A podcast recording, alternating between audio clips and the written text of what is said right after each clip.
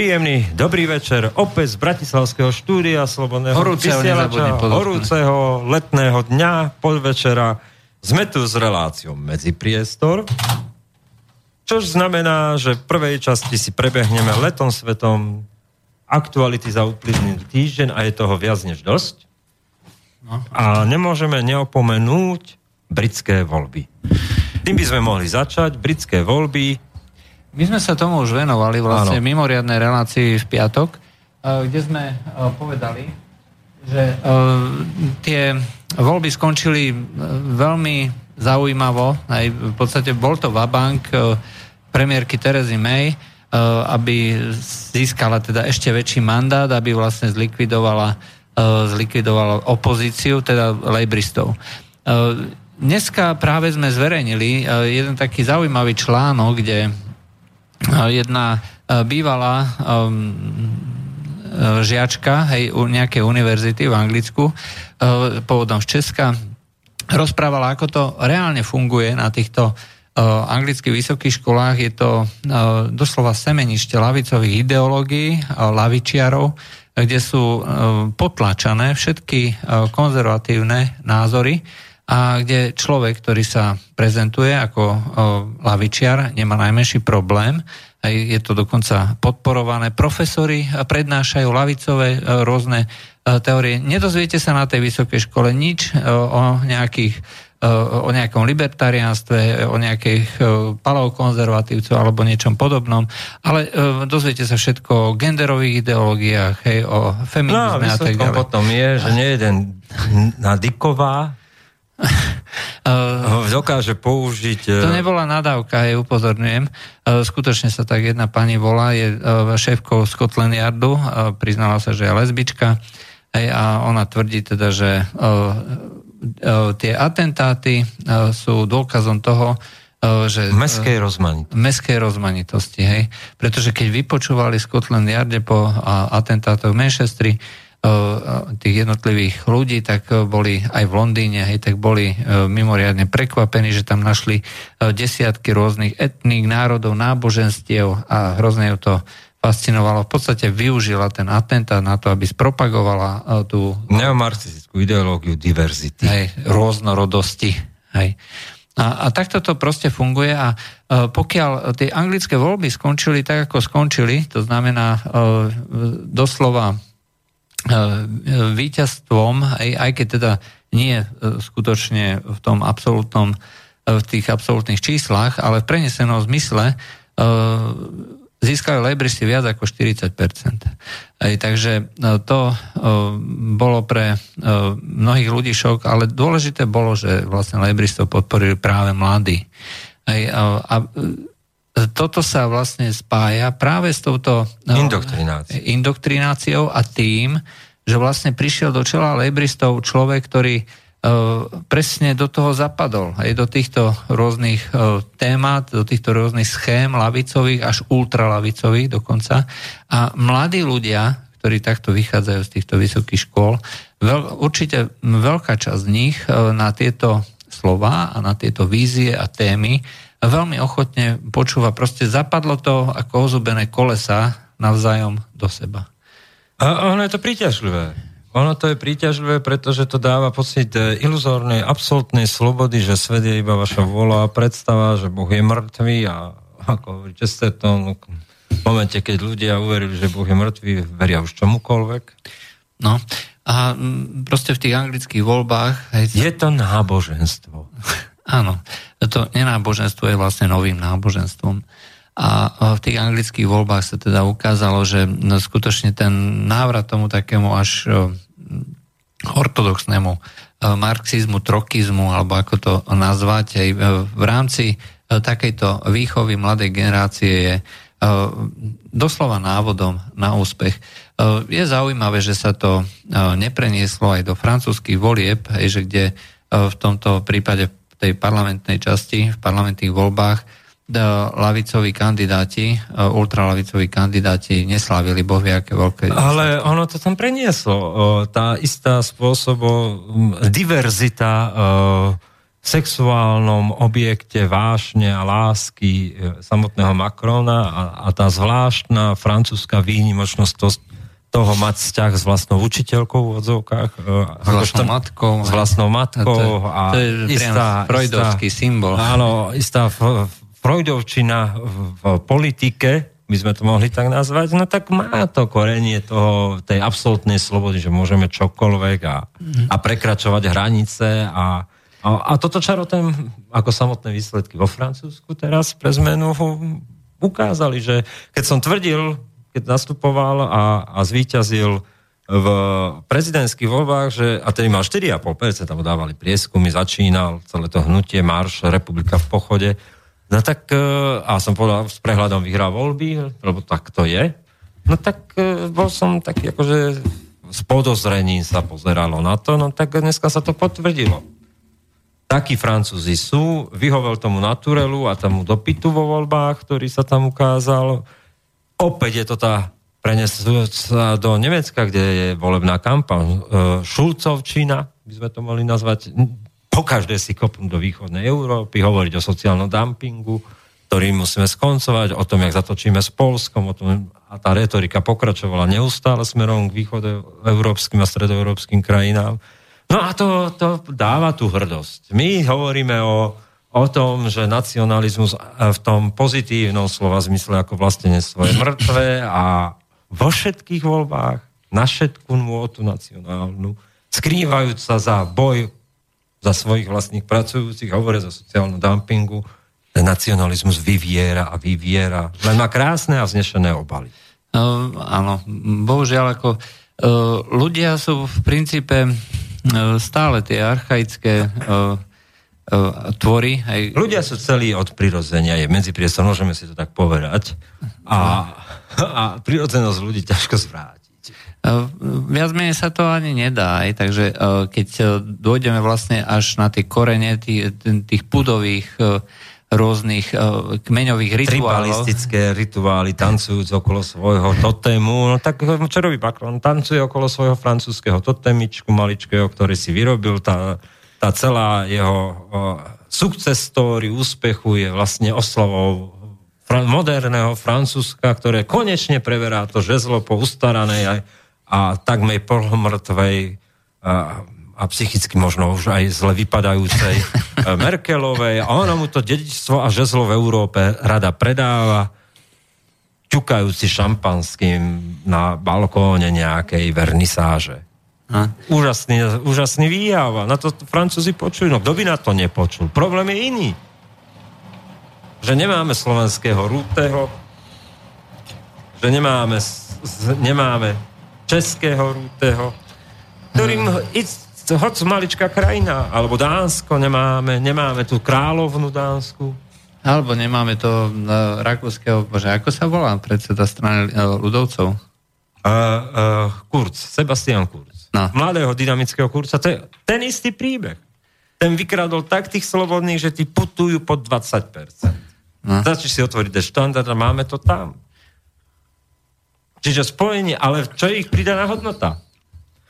A pridaná hodnota, lebo pozor, my sme Macrona uh, uh, v podstate opisovali ako takého bez ideí a tak, ale on mal napríklad odvahu povedať, náš problém je zošnorovaný trh práce socialistickou, socialistickým uh, videním uh, odborov a tak ďalej, ako kopol si nesmierne v tomto. A on pridal v tých voľbách to, že budeme musieť liberalizovať pracovný trh.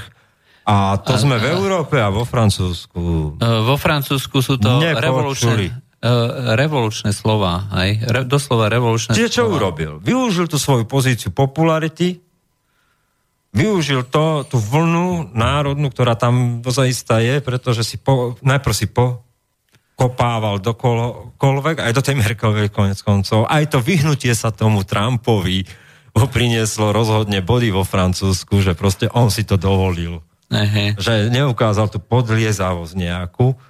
Hej. To vo no, Francúzsku akože to, je dobré. Proste, to, to tam sa opakovalo na TV France e, e, proste neskutočne veľakrát. No a nakoniec v závere k tomu pridal ešte niečo. Reformný nejaký bonus. A to už je vážna debata.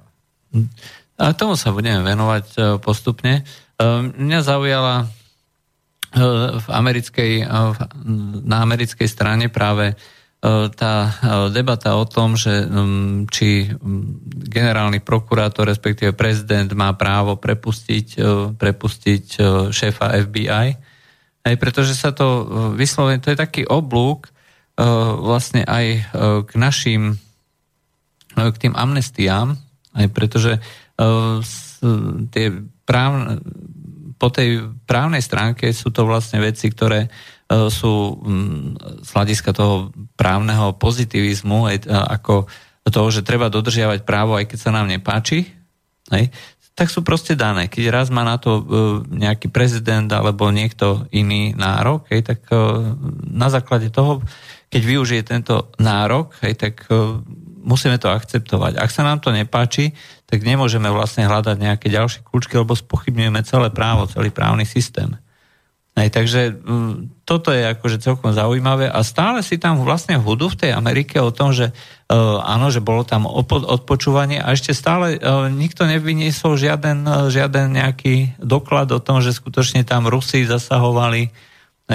Je to úplne zázračné doslova. Tak ono z tej Ameriky idú hodne protichodné, protichodné, by som povedal, echa.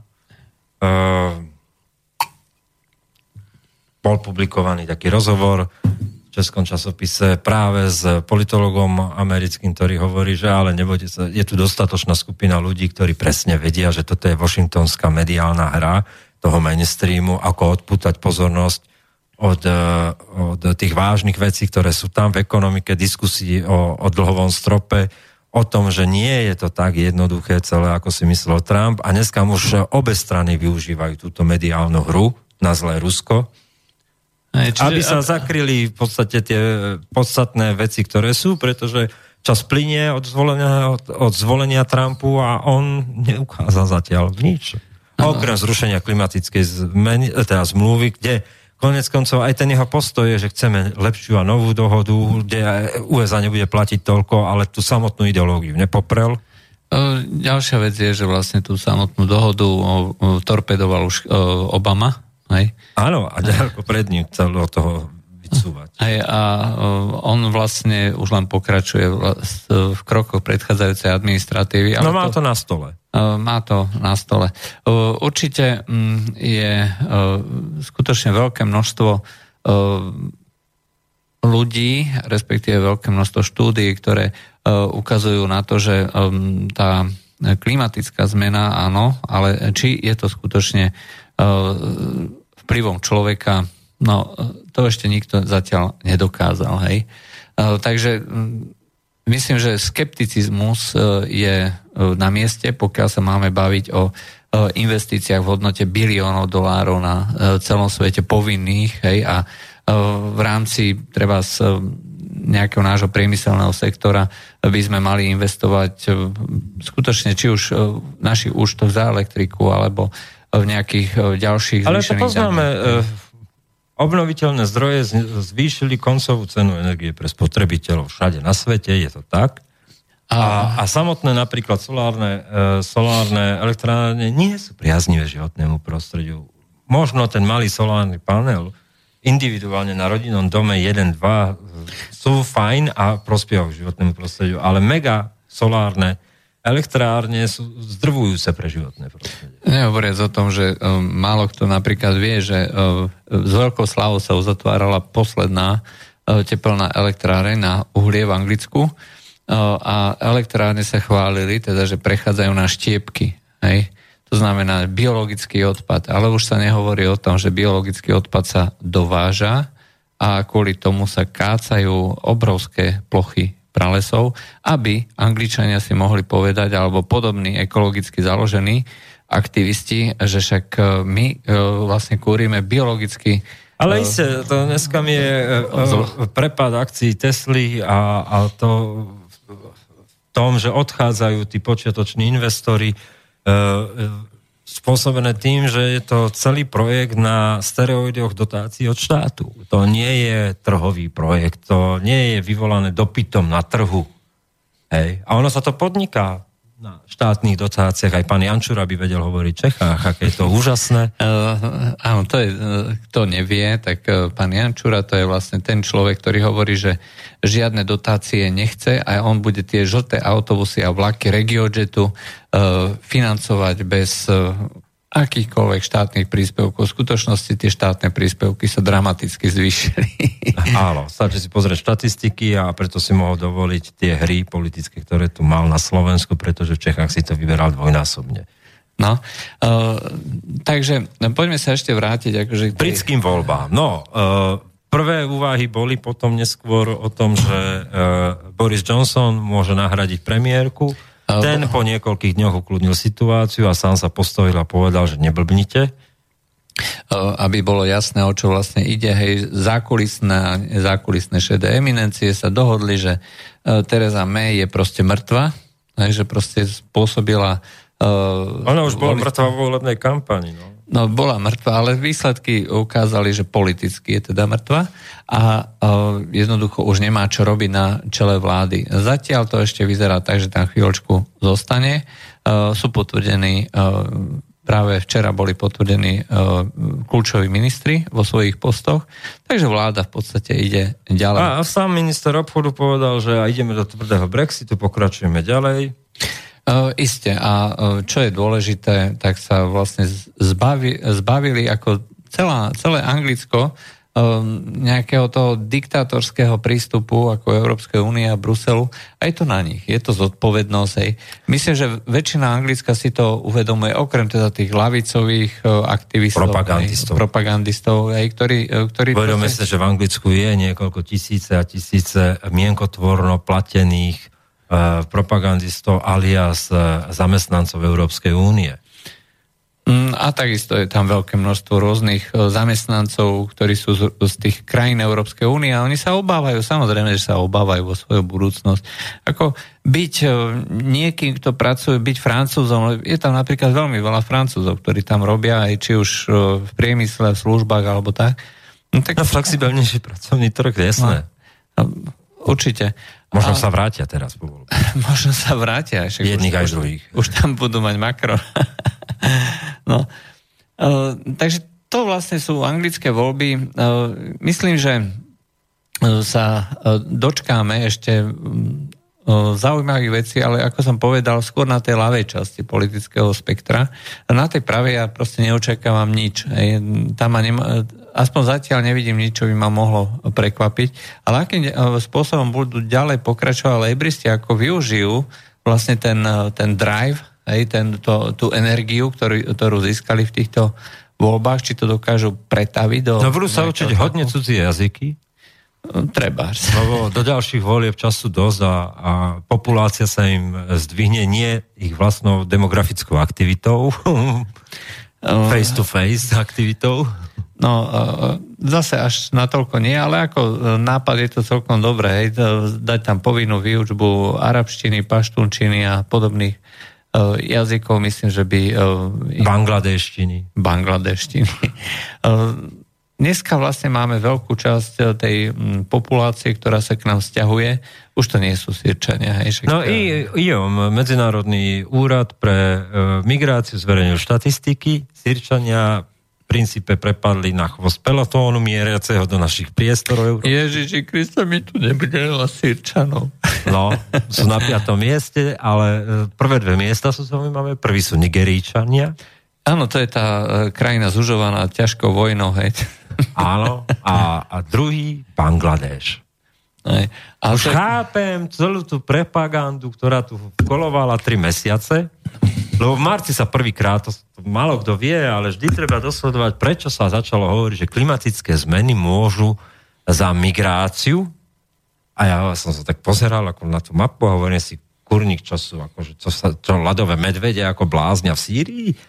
No a, a klimatické zmeny, vďaka ním sa zdvihla hladina oceánu v Bangladeži, Takto znie tá proste ospravedlenie. A vďaka tomu teda dneska už vieme ospravedlniť príchod Bangladežanov cez Turecko a Líbiu, prosím pekne, Bangladežan v Líbii, čakajú na člnok do... A letenky nám pribúda, váže, vážení priatelia, priame letecké spoje z Líbie až do Európy. To je novinka, ten podiel sa zvýšil, čiže už aj letenky nám pribúdajú.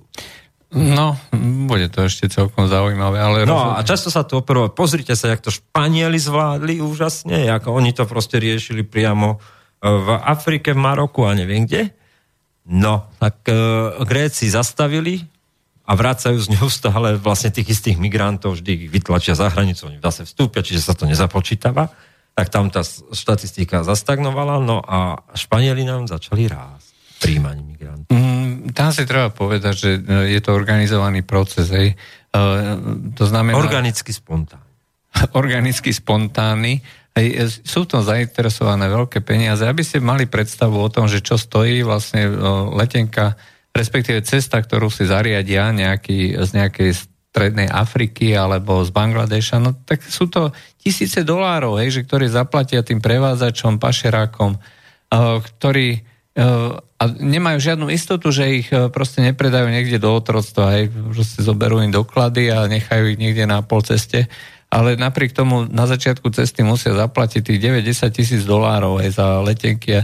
No, si zoberte, že to sú 100 tisíce ľudí, každý z nich vlastne e, dá takúto sumu, Hej, to sú 100 tisíce miliónov dolárov, miliardy dolárov, ktoré sa v tomto biznise točia a e, majú z toho obrovský profit e, s veľkou pravdepodobnosťou dneska už aj mimo vládky.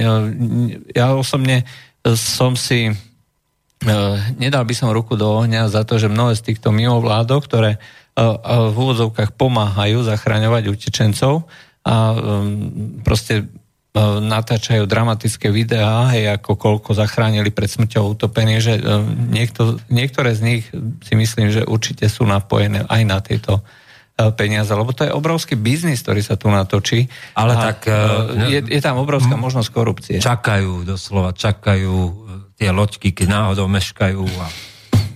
Áno, už a už volajú, hej, Ali Mustafa, kde ste? Kde ste už dve je dohodnutý počet, musím vykazovať motohodiny, liek do váhostav, mi Open Society fond. no. Vieš čo, na tú, 20, na tú 12 milovú hranicu to nestihneme, tak e, no, Čakajú, máme vás zobrať. No, máme vás za rohom. No nie, oni práve, že už uh, vlastne idú až uh, pod tú 20 milov, teda 12 milovú hranicu, hej, čiže oni už vlastne idú až na pobrežie. Oni už zachraňujú na dohľad od pobrežia. No, a na chvíľu budú v tej Nigérii priamo zachraňovať. To cez eh, Níl preplav do Nigérie, potom to zoberú na chrbát, vieš, tie loďky, aj s imigrantami.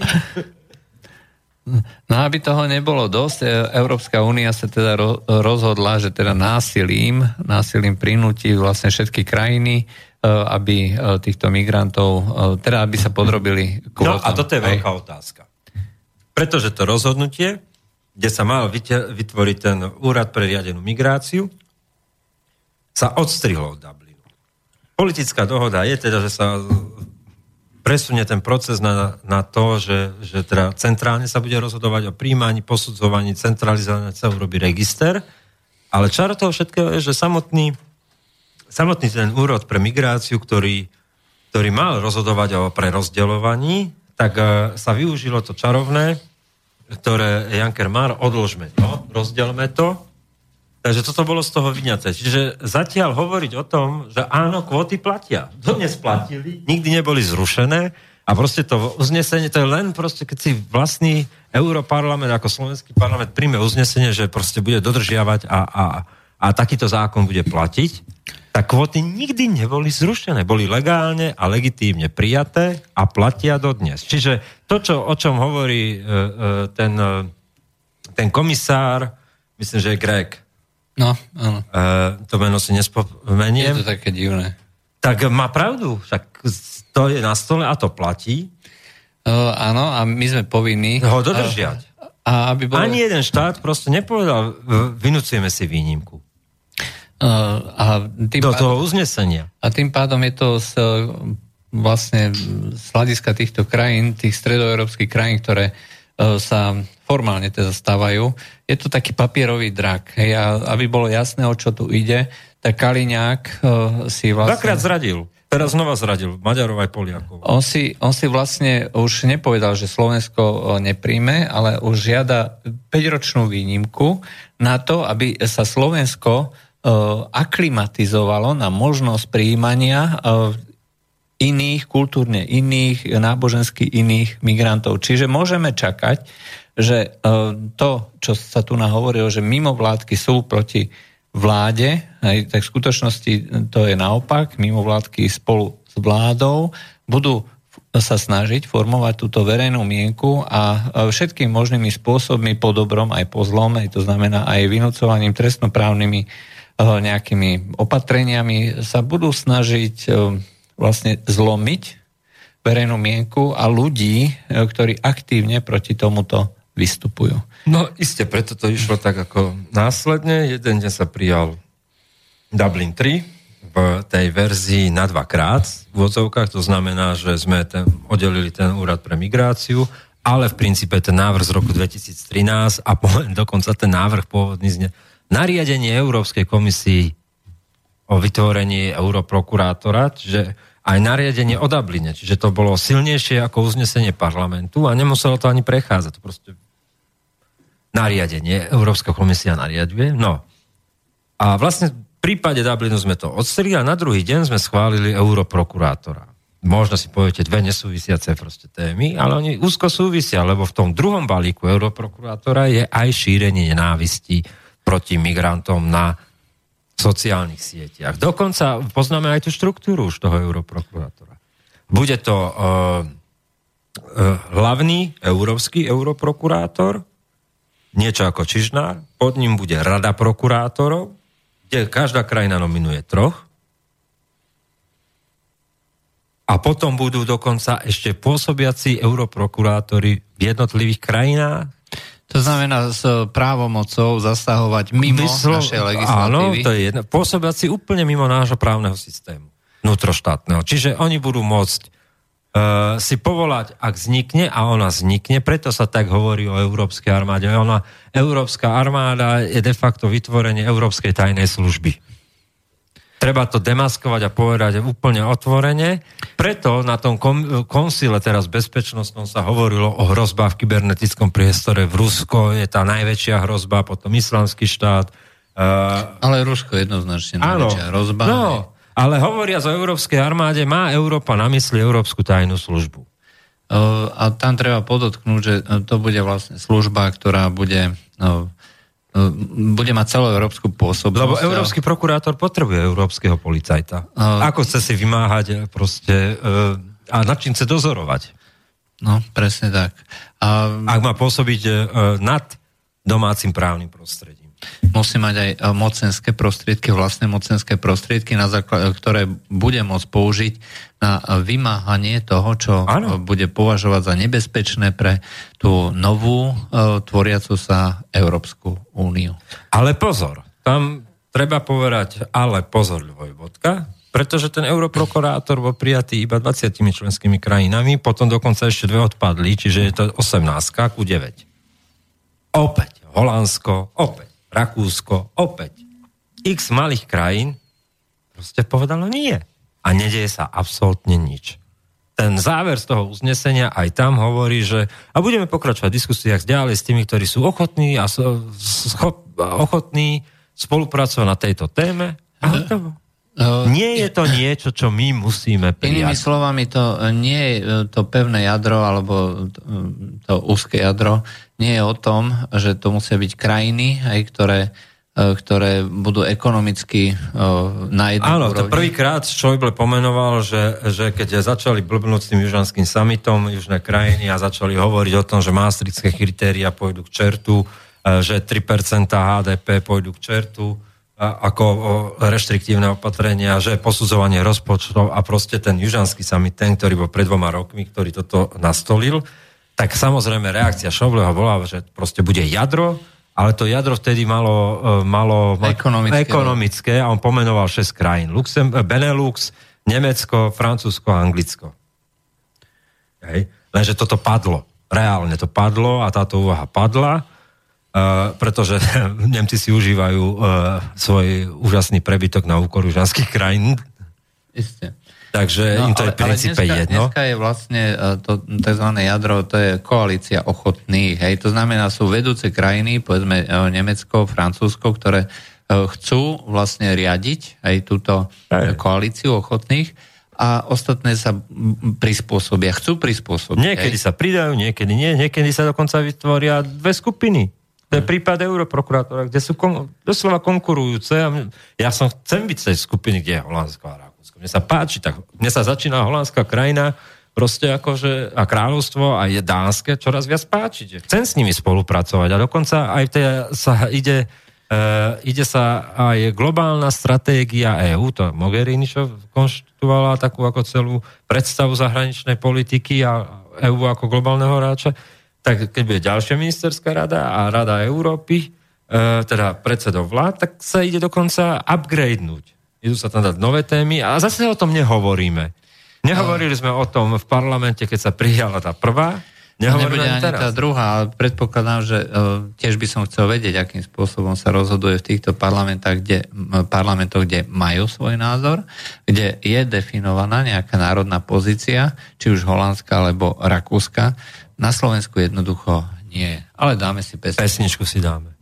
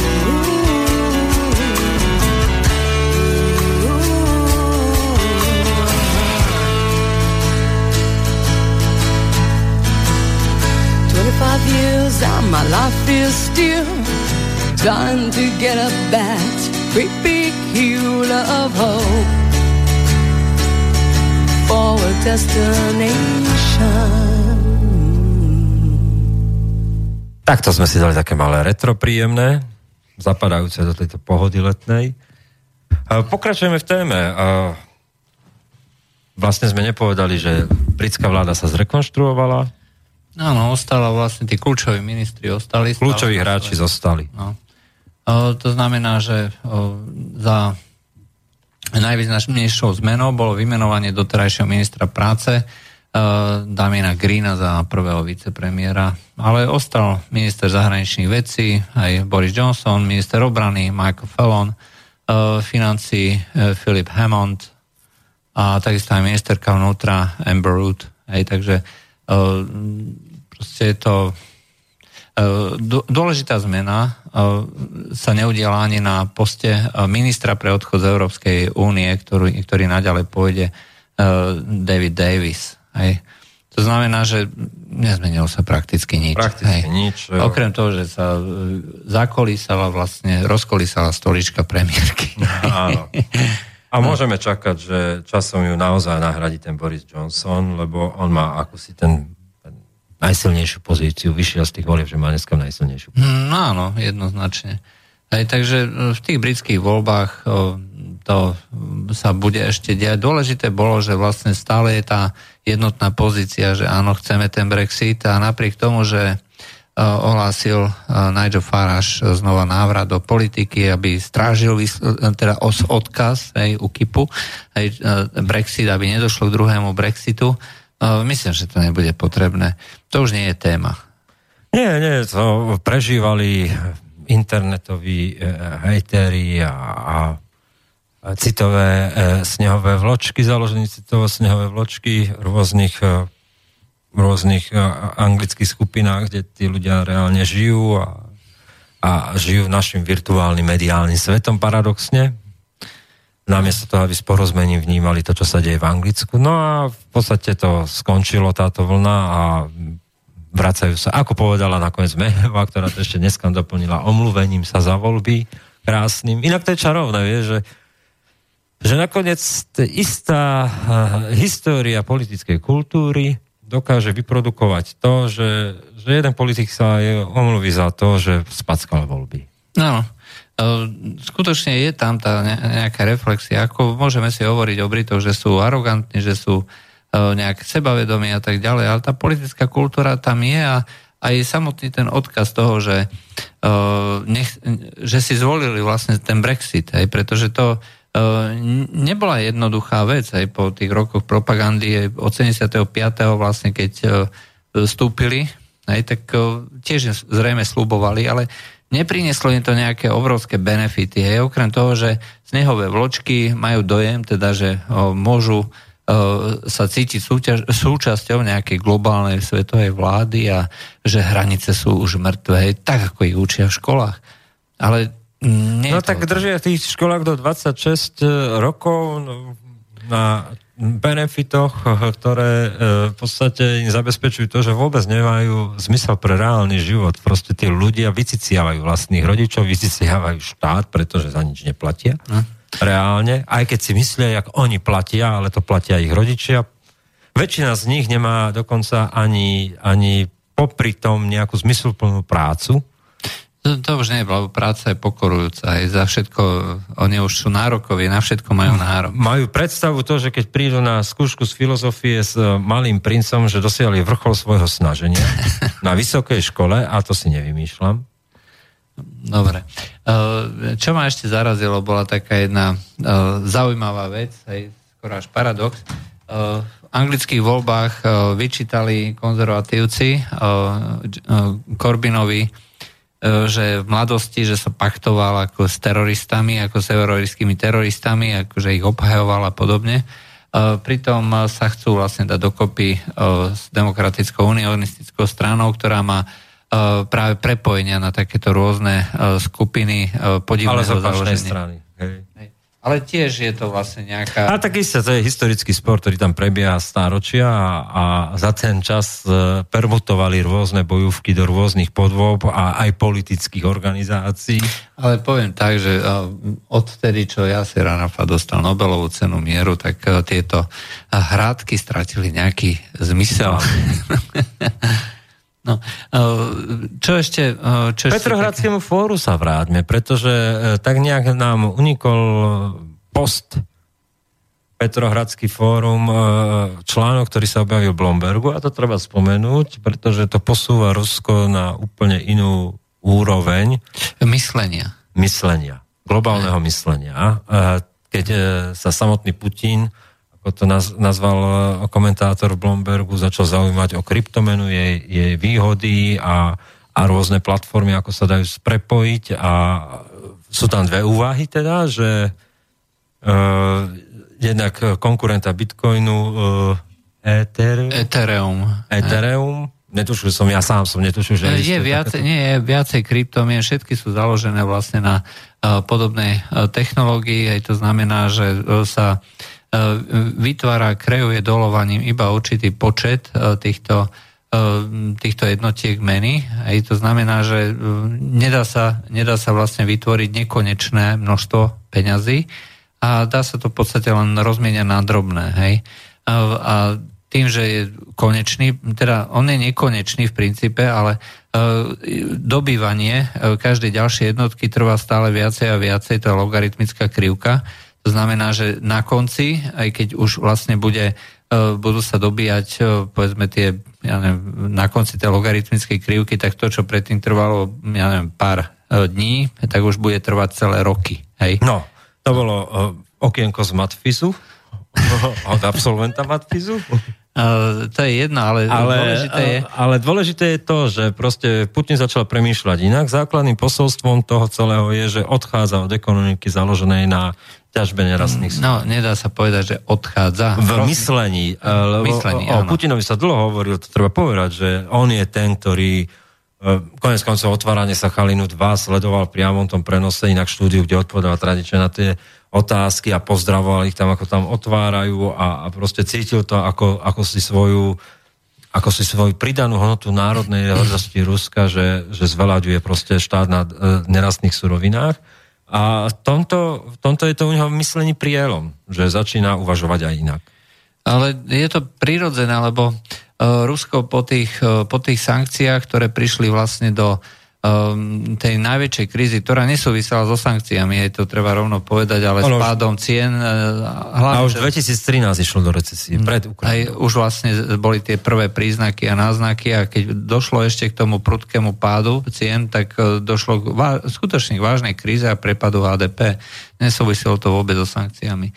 Napriek tomu sankcie dali impuls na to, aby sa v týchto časoch pre Rusko ťažších, nedá sa povedať, že by to bola tragická situácia, že ľudia umierajú od hladu. Hej, to, to skutočne... To nie je Jelcinová éra. Mm, to nie je Jelcinová. Proste ľudia mali uh, o trocha viacej problémov. Hej.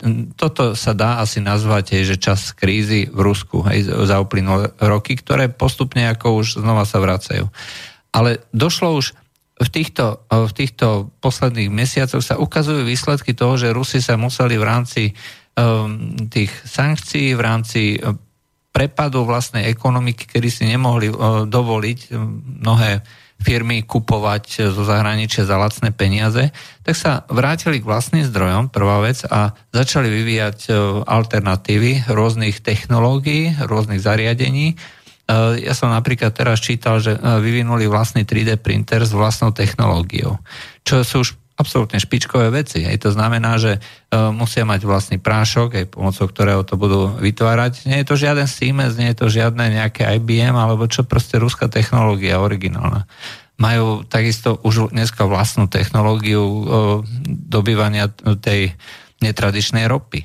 Hej. Uh, čiže zase nepotrebujú a boli nutení si to vyvinúť sami a s týmto vlastne súvisí aj tá Putinová snaha a podpora naďalej ako ísť touto cestou. Čiže naďalej vytvárať eh, nové veci, ktoré posunú Rusko niekam inam. A toto je ako skutočne dosť vážne. Je samozrejme, to sú len teoretické konštrukcie. Hej. No, je ale, tam ale, ale povel, povel v banke, ktorá je štátnou. Je, centrálna banka. Centrálnej banke, aby začala o tom vážne uvažovať. Konec koncov tie... robia, robia sa už prvé testy, hej? No. Na, že sa budú vlastne cez tieto kryptomeny prevádzať určité platby. Čiže sa robili prvé testovacie uh, platby uh, s najväčšou súkromnou bankou, to znamená so Sberbankom, čo je tiež ako banka so štátnou účasťou, ale teda je bežne, bežnou súčasťou treba aj na Slovensku. Ale dneska už sa nedá povedať, že je to proste len nejaká taká virtuálna záležitosť, o ktorej nikto nemá ani páru a nemá to žiaden význam. No minimálne aspoň na úrovni toho testovania si Rusi skúšajú, že čo s tým bude. Čo je dôležité, je, že toto nie je Uh, ako sa tomu hovorí, že fiat mena, hej, táto kryptomena, práve tým, že je tam obmedzený počet uh, tých, uh, tých jednotiek, hej, ktoré slúžia ako platidlo. Takže nedá, štát nemôže, nemá kontrolu vlastne nad... Hej. Uh, nad uh, a ak bojujeme proti korupcii a nejakému transparentnému systému, tak uh, ak sa to podarí, a to nie je otázka teraz len vstupu Ruska do takéhoto projektu a úvahy, ktoré, ktoré predniesol v rozhovore pre Bloomberg aj Putin, ale celkovo svetovo, keď sa to podarí, môžu vznikať lokálne transparentné meny založené na dôvere. No, no, teraz si presne definoval vlastne aj súčasné meny, aj pretože dneska oni sú kryté len dôverou. Že Ale aj dôvera, dôvera vyjadrená algoritmom, ktorý neovplyvníš. O, áno, neovplyvníš. Politicky. Zatiaľ, zatiaľ sa ešte nenašla žiadna diera, aj žiadna žiadna prekážka. Jediné, čo vlastne môže byť, je, že e, štát, e, respektíve niekto nabúra tie elektronické burzy, na ktorých sa uchovávajú tie jednotky, lebo tie peniaze sú virtuálne, oni ne, neexistujú fyzicky, hej, ako e, A, a na čo sú tie bankomaty na bitcoiny? Uh, oni v podstate vytvárajú... Uh, Lebo sú bankomaty, že? No, no, dajú ti euro. Hej, či... Ja aj tak to som nevedel. No. Hovorím, no to som není, není nejak e, No ale, ale v princípe je to vždy nejaký virtuálny účet na nejakej, na nejakej ja neviem, elektronickej burze alebo niečom podobnom a uh, keď uh, niekto hackne túto burzu, tak vlastne ľudia prídu o tie svoje bitcoiny a môžu to byť veľké straty. Hej. To môžu byť uh, v reálnych peniazoch, pretože dneska už sú normálne výmené kurzy, hej, čiže už existujú tabulky, Bitcoin neustále rastie, keď človek si kúpil, dajme tomu, e, tisíc tých jednotiek, aj tých veľkých bitcoinov aj pred nejakými x rokmi, tak e, dneska to má hodnotu možno už aj miliónov eur. Hej. No a takýmto spôsobom takýmto spôsobom e, sa dá vlastne o týchto peniazoch uvažovať vo vzťahu k tým reálnym jednotkám, lebo za tie sa potom kupuje. Ale dá sa to robiť aj elektronicky, no a keďže je to všetko bez zásahu štátu, aj obchádza to úplne štát, no to je práve vec, že, ktorú všetky tieto krajiny, ktoré nejakým spôsobom z toho ťažia, treba z, ja neviem, Amerika, Európska únia a tak ďalej, tak sa im to príliš nepáči, mať nejakú menu, na ktorú nemajú kontrolu. No isté, ťažko budeš uh, robiť uh, kvantitatívne uvoľňovanie bitcoinov. To, to, no, to už fakt, ako, asi s fyzickými bágrami by si to doloval niekde. nedá sa to. Takže ukazuje to vlastne na uh, veľmi zaujímavé pohľady uh, ruských ekonómov, ruských uh, polit, uh, politikov, na to, akým spôsobom sa môže e, ten svet vyvíjať e, ďalej. No, ja absolútne vôbec netuším, že či to bude mať nejaké reálne vyústenie. Skôr si myslím, že nie, pretože... Uh, tam, ale podľa nich áno a v tom, že, že tá podstata tej platformy zdieľať informácie, zrýchliť to zdieľanie a obísť uh, politicky kontrolované takéto platformy, ktoré sú ako je SWIFT, a, a iné proste, tak pre nich to bude mať tú technologickú, podľa mňa, hodnotu pre Rusov. E, možno. Ak, ak do toho vstúpi centrálna banka a predajú sa tam nejaké know-how. Ja vôbec netuším. Ja vôbec tiež netuším, ale je to zaujímavá informácia. Začneme pomaly veriť na ruských hackerov, ktorí vedia všetko. Mne to ako najviac e, vyvoláva tá predstava, že proste Rusi sa neuzavreli do tých štandardných schém a rozmýšľajú aj o iných variantoch. A napriek tomu, že mnohí sa teraz uh, uškrňajú, ale uh, Rusko v spolupráci uh, s Čínou vyvíja vlastné širokotrupé lietadla, aj to sú konkurenti Boeingu 737 a Airbusu A320 aj, a malo by to byť uh, ľahšie na údržbu, malo by to byť ľahšie, uh, teda menej spotrebovávať paliva. Sú tam vlastné ruské motory, uh, sú, je to robené z uhlíkových kompozitov, všetko je robené na špičkovej elektronike. Mnohí ľudia sa tomu smejú, ale reálne je to dneska... Svet sa hýbe. Svet sa hýbe. Svet sa hýbe a máme tu krajiny, najväčšiu demokraciu sveta, to sme hovorili minulý týždeň, Indiu, o ktorej netušíme ani čo no. robí a kde sa Netušíme. Udala akým smerom. A pritom je to krajina, ktorá má obrovský výkon, ekonomický výkon v tých absolútnych eh, hodnotách a pokiaľ začne robiť eh, niečo eh, treba zo spolupráci s Čínou, Ruskou alebo s hocikým iným, s Amerikou, oni sa neuzatvárajú. Áno, oni to tak delia Hej. a násobia. No. Napríklad aj Vietnam, kde rovnako sú rozohraté záujmy firemné Ruska a spolupráca ako aj USA. No a Filipíny to. Nej, tradičné spojenie z Ameriky, aj tak si uvedomil, že o, nie je celkom vhodné. E, za celý uplynulý týždeň sme sa ale nevenovali inej téme a to je napäťu o, medzi Katarom a ostatnými arabskými krajinami. To ma napadlo vlastne, keď si hovoril o spojenestve a priateľstve Ameriky. Je to, o, je to totiž téma, o, ktorá často ako vyvoláva spomienku na to známe heslo, že byť nepriateľom Ameriky, že je teda nebezpečná vec, hej, že nie je to moc dobre, ale byť spojencom je smrteľne nebezpečné. Hej. E, proste Katar má na svojom území americkú základňu a napriek tomu dal viac menej. Hej. Donald Trump počas návštevy Sádskej Arábie e, veľkým je predpoklad teda, že dal zelenú E, tomu, aby e, mohlo vlastne dôjsť e, v podstate tomu diplomatickému útoku na Katara momentálne už aj blokády. Aj, Čo ho posúva výrazne k Iránu?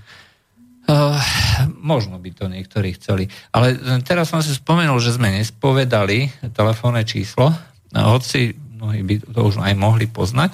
Takže 0950 724 963, fakt, to číslo existuje, máme tu telefón po ruke, kľudne môžete volať, nemusíte sa, nemusíte sa báť.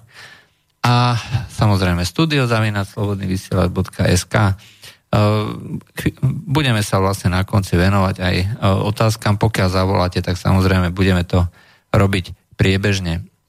No a čo sa týka e, toho Eh, toho Kataru, eh, mne prípada úplne smiešne, že dneska už sa eh, vlastne Rusi montujú do všetkého, teda v rámci našej propagandy, hej, ich montujeme do všetkého, tak už sme sa dozvedeli, že vlastne za tým, že hm, Katar na katarských stránkach oficiálnych, že boli zverejnené nejaké, nejaké výzvy voči Iránu, ktoré sa Sávskej Arábii nepáčili, aj že boli ruskí hekry, došla tam vyšetrovať normálne akože ľudia z FBI.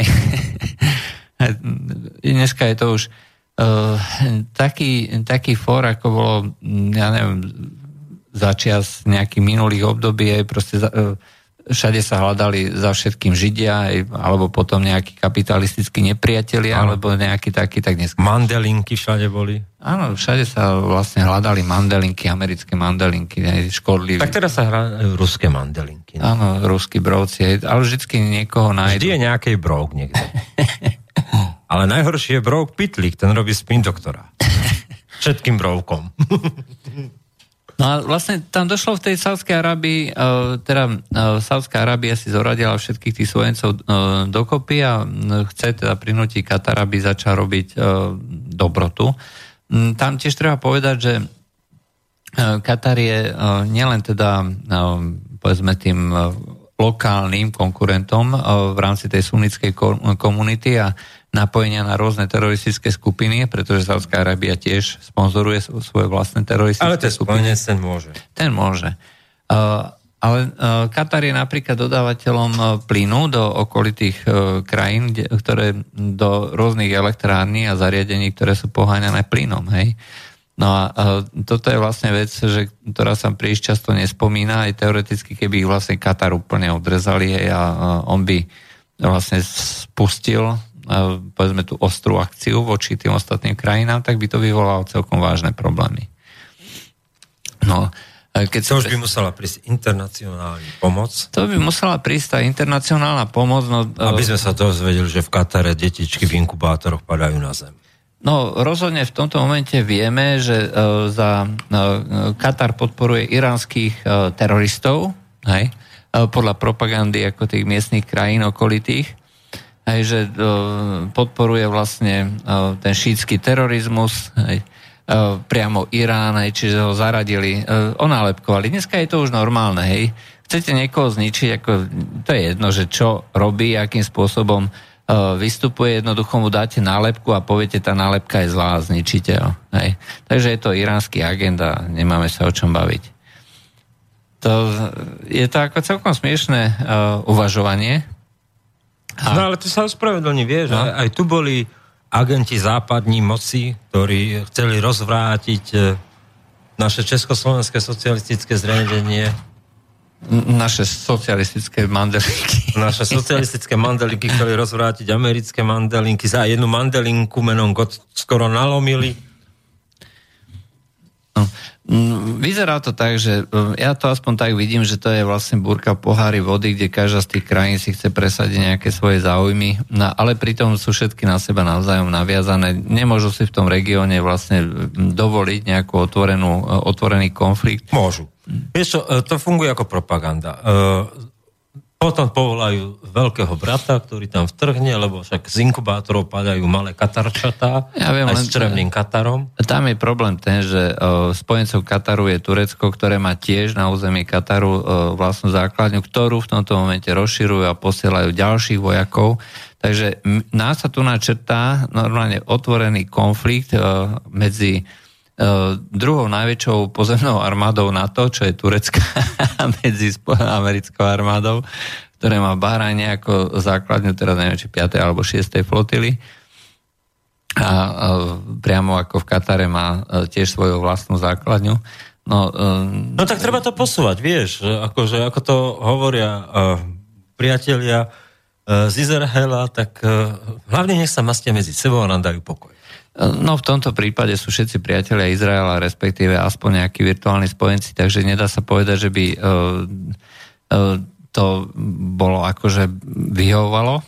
Uh, v tomto momente ako sa zdá, že Katar sa nakoniec zaradí aj do tých krajín a bude teda vystupovať tiež podľa uh, nôd aj tej, toho spojeného spoločného protiiránskeho spojenectva.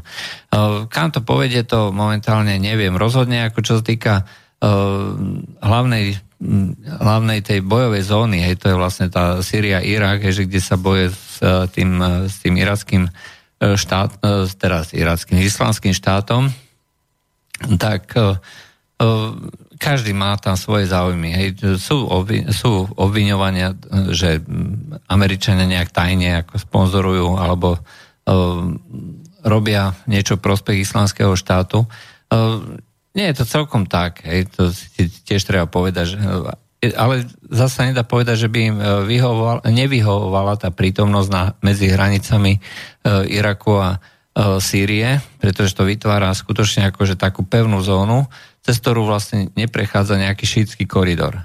No a toto sa práve teraz akože zmenilo v uplynulých dňoch, hej, mm, americká armáda vlastne e, v, v takej osade, alebo čo to je, vytvoria tábor na pomedzi Iraku, Sýrie a Jordánska na území Sýrie, Al-Tanf. A tam vlastne e, vytvorila e, bezletovú zónu, ktorú strážili vlastne americké lietadlá, zostrelovali každého, kto sa priblížil z územia Sýrie hej, k tomuto táboru. Hej, povedali, že do vzdialenosti 50 km zničíme každého. Aj ničili, skutočne útočili priamo na, na sírske jednotky, respektíve spojenecké jednotky, ktoré bojovali spolu so sírskou arabskou armádou. No a čo sa stalo? No tak uh, oni vlastne vytvorili taký fejkový útok, respektíve fejkový postup, že sa neustále snažíme dostať, aj Američania to strážili a medzi tým na boku hej, smerom ku irackým hraniciam prenikla normálne ako pod krytom noci a tak, hej, že nejaké jednotky, ktoré vytvorili koridor, hej, ktorým vlastne uzavreli kapsu hej, celej tejto arabsko-americkej koalície, ktorá akože bojuje proti Iraku, teda islamskému štátu, ale v skutočnosti mala za úlohu vytvoriť upevniť ten koridor medzi Irakom a Sýriou. Aj teraz sa vlastne vytvoril druhý koridor, aj to znamená e, sírsky koridor, sírsko-iracký koridor, ktorý ich vlastne uzavrel vlastne v tej takej kapse na uh, juhu uh, Sýrie. A Američania v tomto momente už odtiaľ nemajú ako prejsť, hej, aby bojovali s islamským štátom a naplnili teda to propagandistické heslo. U, úplne úžasný uh, manéver, vraj to urobili iránske gardy a Sulejmany, to je veliteľ tých revolučných, uh, revolučných gard, ich tam navštívil uh, ako provokácia, priamo provokácia americkej armáde, hej, že pár kilometrov od uhlavného nepriateľa ako hlavný, hlavný generál alebo proste významný, významná postava iránsky gard aj tak si tam urobí ako prehliadku aj toho postu. Treba pripomenúť, to, že to bola koordinovaná akcia aj s e, irackou stranou, aj to znamená s e, irackými miliciami, ktoré zo strany Iraku sa normálne spojili na hraniciach ne, a vytvorili tam e, pásmo, aby teda nemohli Američania prejsť ďalej. Nedá sa to nazvať inak ako protiamerická akcia, ktorá, ktorým sa vlastne vytvorila úplne nová situácia. V tej Rake, čo je hlavné mesto islamského štátu... A v tej minúte začali prišlo tlačové vyhlásenie, že začíname posielať, že všetko je v poriadku, a Pentagon mal oficiálne vyhlásenie, že vlastne správy Rusom stále posielajú a informujú, aby ich posunul ďalej, aby už nedochádzalo incident. Uh, tam ako um, Washington, Washington uh, počkaj, um, Wall Street Journal zverejnil ako uh, zo zákulisia, uh, rokovaň, uh, zo zákulisia Bieleho domu zverejnil je informácie. krásna pochvala, že Rusko zohráva pozitívnu úlohu. Nie, tam išlo o to, že Rusko je e, v tajných jednaniach spolu s Pentagonom. To znamená, sa chcú vlastne zamedziť tomu, aby došlo k ostrému stretu. To si zrejme v tomto momente neželá nikto vzhľadom na to, že v tých jednotkách dneska pôsobia priamo ruskí poradcovia a americkí poradcovia. Čiže e, pokiaľ by došlo k útoku, e, e, k útoku na iracké alebo sírske alebo iné jednotky, ktoré v úvodzovkách bojujú proti islamskému štátu, s veľkou pravdepodobnosťou môže dôjsť k úmrtiu priamo tých ruských alebo amerických vojakov. Takže je veľká snaha sa tomuto vyhnúť a zase nič nie je definitívne. Hej, tu na sa, e, je obrovská snaha prekreslovať e, celú tú mapu Blízkeho východu. Irackí kurdovia napríklad e, chcú napriek všetkým, všetkým tlakom z okolia vyhlásiť referendum o nezávislosti, čo by znamenalo, že tým s prepačením naštvú aj našich tureckých priateľov. No. Hej, pre ktorých je toto červená čiara absolútne nepripustná. Hoci irackí kurdovia sami o sebe sú viac menej tureckými spojencami. Hej? Pretože priamo, e, priamo e, v irackom Kurdistane je Turecko najväčším investorom. Hej? Takže nedá sa celkom povedať, že by tieto veci, pokiaľ by to bolo obmedzené iba na území, na území Iraku a pokiaľ by to bolo, pokiaľ by sa to netýkalo vlastne aj sírskych eh, kurdov, ktorí, sú, eh, ktorí majú ďaleko bližšie k tej strane, ktorá je v Turecku považovaná za teroristickú, hej, to znamená tých tureckých kurdov a tá organizácia PK, ktorá sa priznáva aj teroristickým útokom, hej, čiže podľa všetkých kritérií medzinárodných je to teroristická organizácia. Hej. No a práve sírsky kurdovia, oni majú blízko vlastne k týmto, k týmto poväčšinou lavicovo zameraným, ako ultralavicovom, to je skoro až taký maoizmus, než, no, než to akože... No. Ale no, hovorím, je to, je to tam akože divoké, skutočne. E, Američania podporujú jednu stranu, e, zároveň podporujú Rusy druhú stranu, zároveň sú tam e, koridory, že kde na jednej strane stoja Američania, na druhej napríklad na severe Sýrie, tak tam došlo k tomu, však to určite vedia ľudia, ktorí to sledujú, došlo k prepojeniu a oddeleniu tureckých a kurdských vojsk, aby nedošlo k priamému útoku, kde vlastne patrolovali pár kilometrov od seba priamo americkí a ruskí vojaci. Hej? No, a Strážili či... ich pred samými seba. Strážili Kurdov pred Turkami, aj, čiže áno, áno. si nemohli vlastne dovoliť, aby zautočil, lebo to by znamenalo vlastne útok priamo na tých. A toto sú, to, to sú veci, ktoré... Prišiel sú... dobrý a zlý policajt a strážili dobrých a zlých.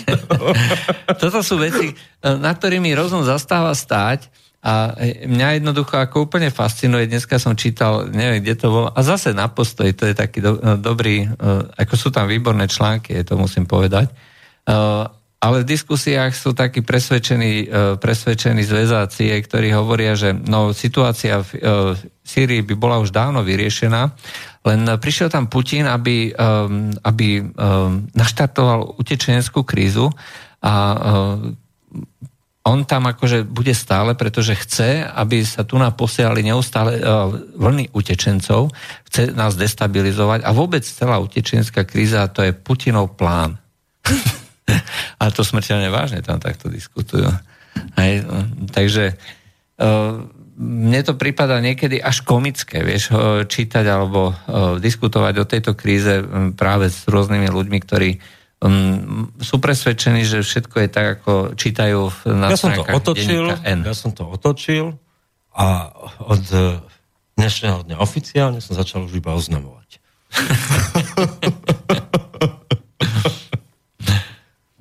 No, tak... Už nediskutujem, len oznamujem. No ja tiež v podstate nediskutujem aj, takže no, mňa to už ako nebaví, pretože pokiaľ niekto má informácie len ako e, z denníkov, ktoré e, dneska už tvoria propagandisti uh, toho typu, že bez uh, akýchkoľvek skúseností a postojov, napríklad denník, denník N alebo SME, hej, tak oni jediný človek, ktorý má akú takú predstavu o tom, že sa tam niečo môže diať, aj vlastne dopísať, teraz neviem, že pre ktorý denník nich robí, ako Jana Šemeš, ktorá je vlastne v Izraeli. Hej. Ale v Izraeli to je tiež propaganda, hej, ktorá vytvára vlastne pohľad na Blízky východ z hľadiska záujmov Izraela. Hej, proste všetci sú zlí, ale iba Izrael je lietadlo. No. Ako, to znamená, že hovoriť o tom, že toto je objektívny pohľad, ak nemá nič spoločné. Nikdy som ešte nečítal vlastne v týchto, v týchto denníkoch pohľad priamo znútra Sýrie od niekoho, kto by tam bol, treba z česká veľvyslankyňa, ktorá je tam, ktorá už dávno mala odísť, ale keďže je absolútne rešpektovanou veľvyslankyňou a zastupuje dokonca záujmy Spojených štátov, tak jednoducho tam je. Aj stále tam je a ona má na ten konflikt pohľad taký, že proste západné krajiny e, rozputali toto všetko, Saudská Arábia to rozputala, Katar to rozputal. A e, čítal to o tom niekto? Nečítal nik? A tak ľudia nečítajú, vieš, a komentátori pracujú v systéme, že zavolajú na 3-4 mimovládky, ktoré sa tvária, že sa starajú o, že sú spoločnosťami pre zahraničnú politiku, alebo geopolitiku, alebo bezpečnostné a analytické štúdie a pritom sú tu len platení propagandisti, ktorí v živote neprečítali nič. Iba okrem toho, čo im prišlo v maili. Na rozdiel od slovenských poslancov Eurovýboru aspoň vedia otvoriť e-mail a plnia to zadanie. Ale, ale ja, ja pevne verím, ako čo napríklad viem, aj, že tieto, tieto rôzne think tanky a mimovládky, ktoré robia tú propagandistickú úlohu, uh, mne sa hrozne páči, že ako sa rozčulujú nad tým, že no, to, tu sú ruské nejaké portály, ruské časopisy a podobne, platené osobne Putinom hej, a my chceme, aby boli transparentní. Tak dobre, tak e, keď hovoríte o transparentnosti, ako ste financovaní vy, hej? Okamžite, pokiaľ ste na sociálnej sieti, takíto nepríjemní diskutéry sú vždycky zmazaní a zablokovaní. Hej? E, krátky proces. Ale skúste nájsť niekde nejaký transparentný účet aj týchto rôznych financií. Vždycky máte len, že spolupracujeme s rôznymi organizáciami. Jako, tak ako Števo Hryb je v tomto transparentný. Financuje nás na to. Bodka. No, tak isté. Aspoň sa, aspoň sa... Sa už na nič nehrá. Má to zakrátko do dôchodku, tak aby mu to vyšlo. Ale vieš, tu na to aspoň vidím, že uh, pri týchto ľuďoch, ako je Števo Hríb, aj, tak tam aspoň vidím otvorenú pozíciu. Aj, že ale tak on sa nehrá od 90 rokov na to, však on je tu na to. Áno, však ako úplne jednoznačne. A v tomto vidím ako nejakú poctivosť. Obhajujem záujem Spojených štátov. Nechávam si za to platiť, tak aspoň, aspoň to dám do titulky. Aj tak už je to všetkým jedno. no. Nič tým nevyriešim. Nič tým nevyriešim. Um, takže uh, v týchto krajinách, akože toho Blízkeho východu, um, to tam ešte stále budú umierať ľudia. Čo je ale podstatné je, že uh, už odtiaľ pomalinky prestávajú, uh, prestávajú utekať, priamo odtiaľ utekať ľudia, priamo z zemia Sýrie, nemajú dôvod. No, ale to je štatisticky ako po, opred. IOM, Medzinárodný úrad pre migráciu, jeho štatistiky a tam je to krásne vidieť. Od vstupu Ruska sa prepadla Sýria z jednotky na peťku. No dobre, ale vieš čo, to je určite nejaký Putinov manéver. Podľa mňa zistíme nejakú stopu, že ako... E, te, ako ja, vlastne... on sa presunul do Bangladeža, zdvihol Áno, vlny. zdvihol vlny. A, v, a nakoniec ten... Uh, a, a v, Nigerii, v Nigerii a vôbec akože v tej Afrike tam určite budú ruské gengy, ktoré... Áno, s mačetami. Uh, ktoré vlastne pomáhajú vlastne Ruské gengy s mačetami zo Saratova. Vysadené ako výsadok na člnkoch v Sahare. No. Takže... Uh, dáme si pesničku. Dáme si pesničku, uh, dáme si takú na oživenie. Možno uh, pamätníci poznajú.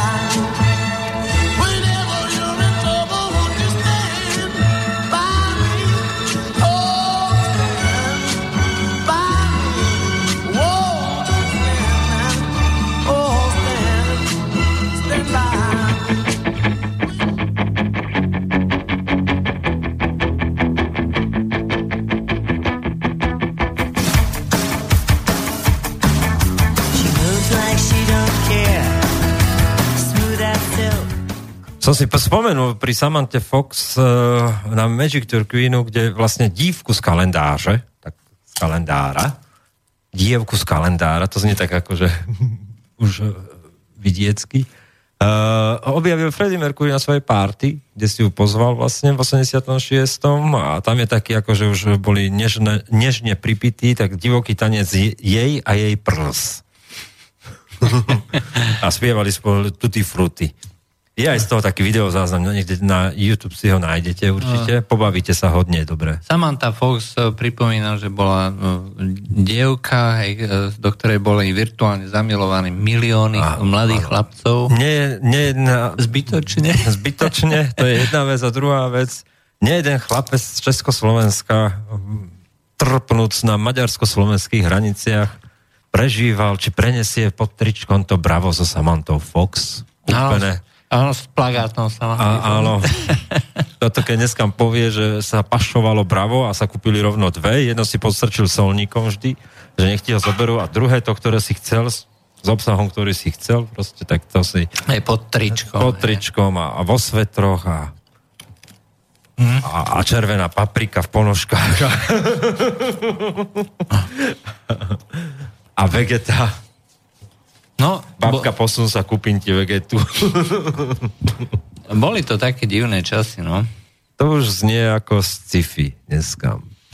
E, nejak sme sa tým francúzským voľbám príliš nevenovali. Zase tak rozbehli svižne, no tak mm-hmm. francúzske voľby. A ešte to zastavím. A jednu otázku. Máme tu gramatické okienko. E, Prosím náš čitateľ, e, poslucha z Bratislavy, že by sme mali euro sa skloňuje podľa vzoru mesto, mali by sme hovoriť spisovne, mali by sme hovoriť detene le a detení lí a hovoriť ľavica a hovoriť, e, aby to nebolo, že proste hovoríme o nejakých derešoch, hej, že e, nejaká lavica a podobne.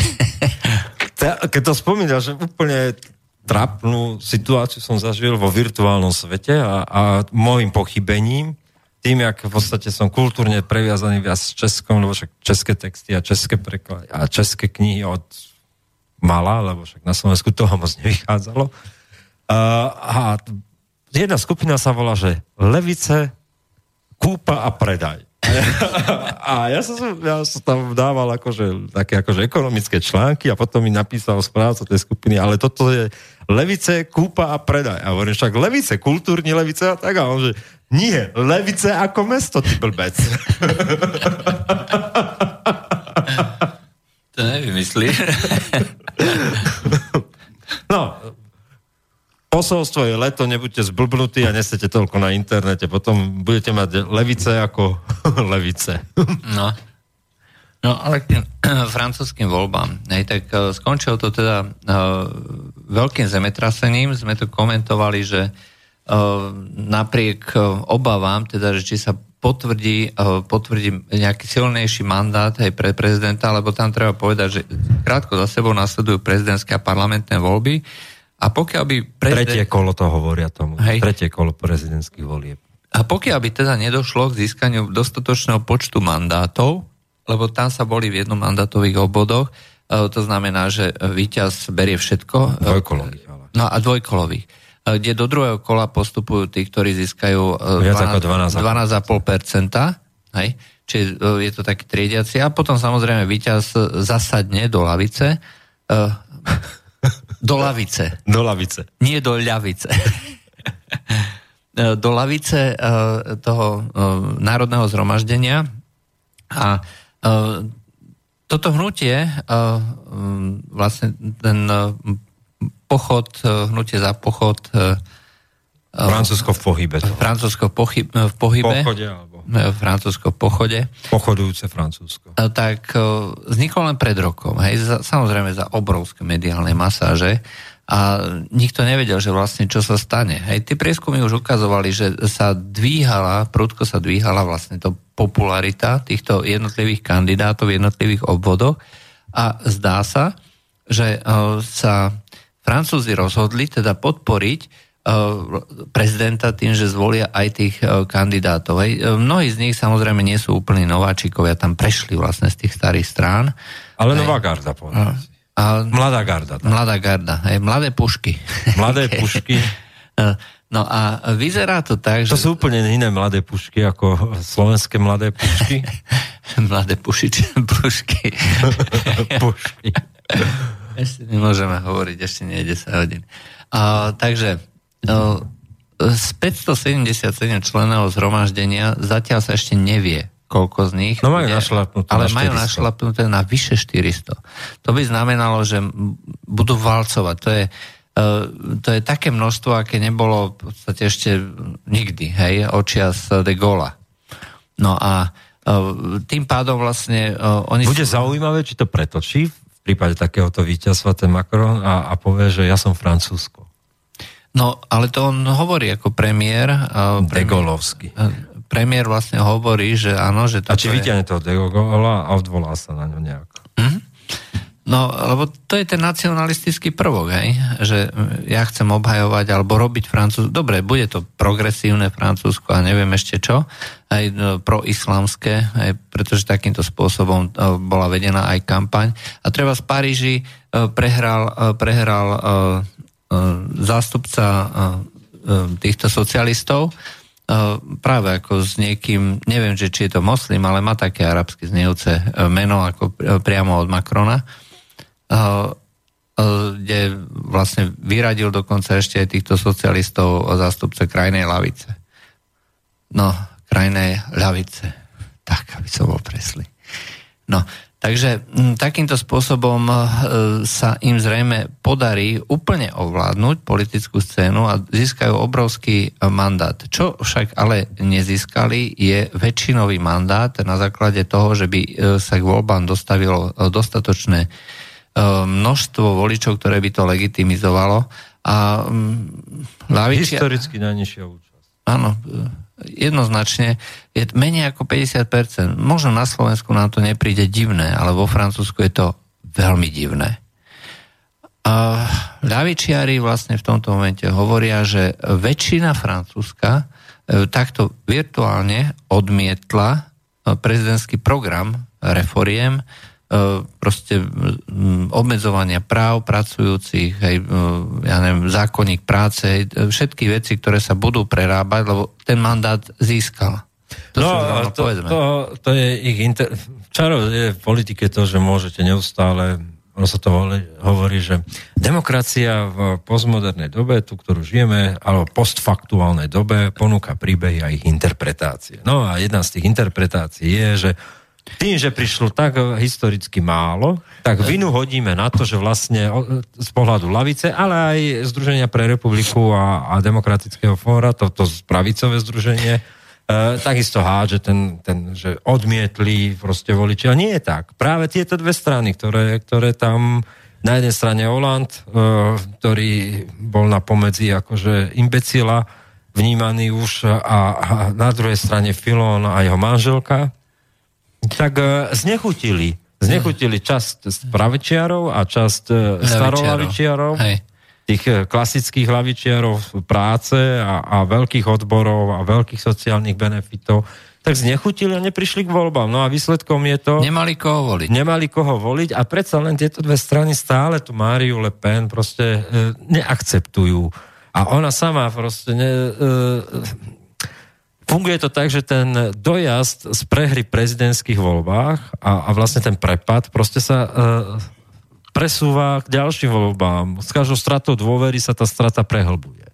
Mm, a vyzerá to tak, ale mm, že sa to týka nielen teda tých o, veľkých strán, ale o, aj toho Národného frontu. Ale zase treba povedať, že Národný front nikdy nebol silný ako v priamo zastúpení. O, v tých jednomandátových obvodoch tam vždycky vyhrávali o, ľudia, ktorí boli zástupcami tých starých strán. Oni sa tam vždycky pokiaľ v druhom kole mal vyhrať nejaký e, zástupca Národného frontu, oni sa tam normálne ako spojili. dohodli a spojili, aby nevyhral. Hej. Takže oni vždycky mali tak jednotky mandátov maximálne. No ale e, politika je dynamický proces a, a, a teraz tiež budú mať nejaké 3-4 mandáty, viac no, nie. A možno budú mať viac, ako keď mali e, minulé voľby, e, viac hlasov v konečnom dôsledku, pretože to, čo sa nepo... poďme do februára a Mária Le Pen 30%, e, v čase, keď nebolo nič jasné, a ona mala ten protestný, protestný elektorát za sebou, nespokojný, generovala tú nespokojnosť, no a ona toto nevyužila nijak. A to je to, čo stále rozprávame, že nepridala žiadnu pridanú hodnotu. Nepridala ponuku nových mien a tvári, nevnímala to, že proste byť len proti nestačí, že treba mať aj konkrétne programy. Treba osloviť, e, treba vytvoriť zase príbeh. Hej? Ona už e, mala len ten svoj starý osuch, ošuchaný príbeh, hej, jednotémový.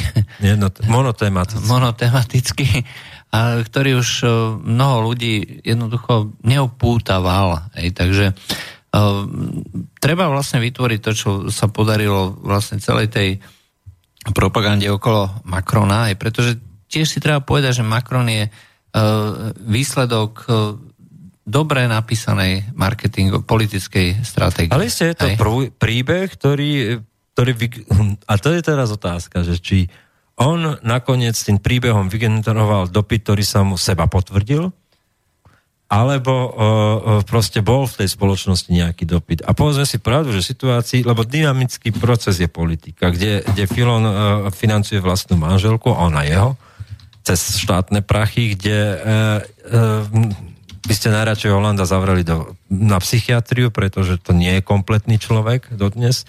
A kde Maria Le Pen ponúka staré frázy, ktoré ponúka 15 rokov a tie isté, e, tak e, príde mladý dynamický človek, ktorý e, má masívnu podporu médií a to je také ako, že vzájomné dve nádoby, ktoré sú prepojené a on vytváraním dopytu, seba dopytu, vytvára zároveň, vytvára zároveň reálny dopyt po zmene. No a to sa mu podarilo. To všetko teda fungovalo a mohli by sme stále hovoriť, že je to marketingový príbeh do jedného momentu. A to bol veľký risk podľa mňa, keď závere kampáne začal hovoriť o liberálnych reformách. No, a tie sa odchýlili vlastne od eh, toho, čo vlastne bolo vo Francúzsku eh, To je- ako eh, nové. Hej.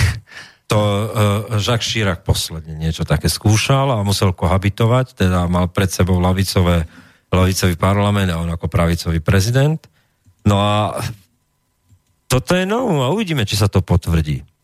A ak sa niečo takéto potvrdí, že, že nakoniec to bude človek, ktorý, ktorý, ktorý urobí 3-4 zásadné reformy v pracovnom práve, v zdravotníckom systéme, lebo povedzme si pravdu, to, Francúzsko sa uh, v princípe a v podstate uh, v tom nastavení tých verejných služieb a, z celého toho systému, ktorý tam funguje, uh, nejaké extra neodlišuje toho, čo, čo aj my potrebujeme v Európe kompletne zreformovať.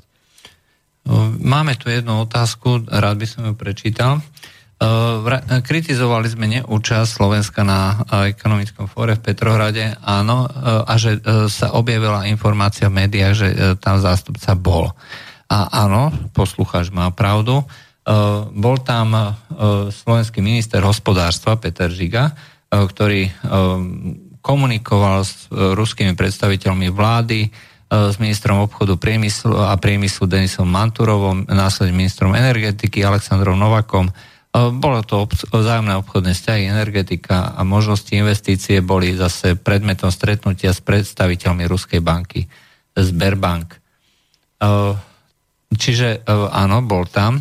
Problémom je, že to nebolo nejako odkomunikované. Hej? Uh, ako keby sa báli aj títo naši slovenskí predstavitelia. Bol som na Petrohradskom fóre. Hej? Komunikoval No, ale som. vieš, môže to byť aj naopak, že, že to sú tie legendárne večere alebo raňajky popri paneloch, že v podstate, uh, lebo to zásadne sa odohráva v kreslách na pódiu. No, no, mm, zásadné sa odohráva skôr v kuluároch. na Áno, ale to mediálne zásadné, by som povedal, to, vieš, kde Narenda Modi, uh, Putin sedí a, a ja neviem, vedľa neho No, Kern, minister Rakúska. E, Rozhodne, rozhodne sme neboli e, tí, ktorí by boli súčasťou tých panelových diskusí. Maximálne... Dostať sa na zvorilostnú návštevu k raňajkám u Tiffanyho, nie, nič... No tak áno, tak je to zvá, zaujímavé, ale to je také retro. Určite, pokiaľ nevieme, akým spôsobom prebiehali tie rokovania, či to boli skutočne oficiálne, to znamená stretnutie na pôde treba z ministerstva alebo na pôde banky, alebo že či to bola akože uh, zdvorilostné. No boli uh, si si mohol kúpiť raňajky s, s Novákom, lebo však on tam mal dva dní, jeden raz mal raňajky, jeden raz mal večeru a normálne si tí akože top manažéri, väčšinou súkromných firiem, proste kúpili raňajky, no tak, alebo večeru a diskutovali s ním o problematike Energetiky, energetiky hej. a to, no tak on im tam dal 3-4 vtipy a povedal, už musím ísť na hlavné pódium. No a dr- druhá vec je, že uh, sú tam vlastne rokovania nielen s týmito ruskými predstaviteľmi, lebo rovno si povedzme, to nie je len o Rusoch. Hej. Tam sa vytvára uh, vlastne nejaká, uh, nejaké podhubie, uh, ja neviem, získavania rôznych partnerov, ale hlavne uh, nie z tých oficiálnych ruských ministerstiev, ale skôr podnikov. Hej. Čiže skôr by som si skôr by som No, považoval... Američania mali tam 100 riaditeľov súkromných firiem, vyše stovky. ktorí určite chceli vlastne získať kontakty na nejakých ďalších predstaviteľov. treba kontrakty tam dohadovali. Kontrakty, hej. A, a Vstupné jednanie vlastne. vstupné jednanie, lebo tam sa nepodpisujú. Pri príležitosti toho nejaké kontrakty sa tam podpísali, ale to sú veci, ktoré sa uh, pripravujú celé roky. Hej? A hovoriť o tom, že tam sme dohodli nejaký kontrakt, no tam sme mohli akurát stretnúť človeka, s ktorým sme sa dohodli, že uh, dobre by bolo hej, začať... sa za pol roka stretnúť a povedať, že tá, čo sme sa bavili. Že, že nejaký, nejaký uh, biznis, hej, že si spoločne spravíme. Dôležité ale je, že sa vôbec stretli a že sa rozprávali o tom biznise. Čiže toto vlastne sú len nejaké také ťuk, poťuknutie na dvierka.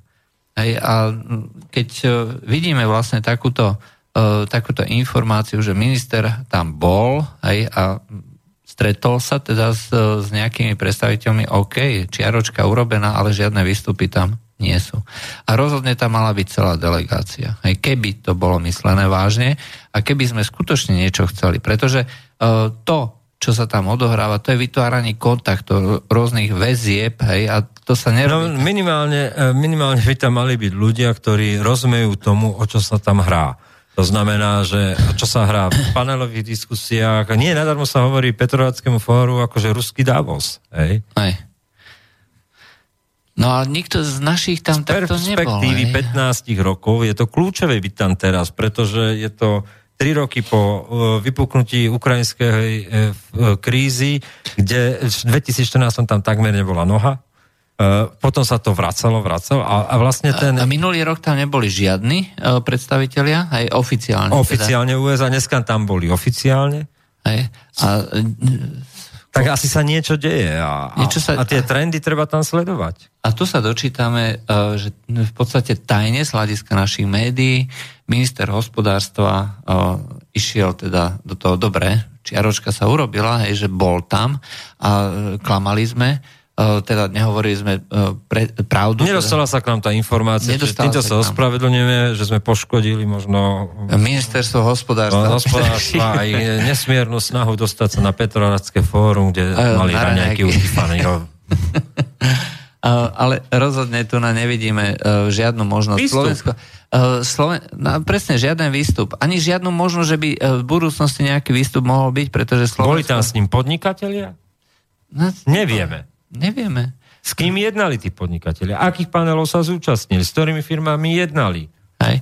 Uh, tam sa môžu vytvárať kooperatívne zväzky, nielen akože priamo investičné nejaké, uh, nejaké projekty uh, nejakej slovenskej firmy, ale prečo by sme nemohli kooperovať s nejakou americkou firmou, francúzskou, talianskou, ktoré sa tam doslova ženú na ten trh, pretože to je aj krajina, ktorá je hladná po investíciách a pokiaľ sa otvoria tieto brány do Korán a tie sa už v podstate otvárajú dneska na sankcie, sa už nikto nehrá, ignoruje ich, tak eh, jednoducho sa tam robí biznis, veľký biznis, v- skutočne v tých eh, miliardových hodnotách. No, čo mňa ale... Takže toto bolo na Margo vlastne tejto účasti Slovenska.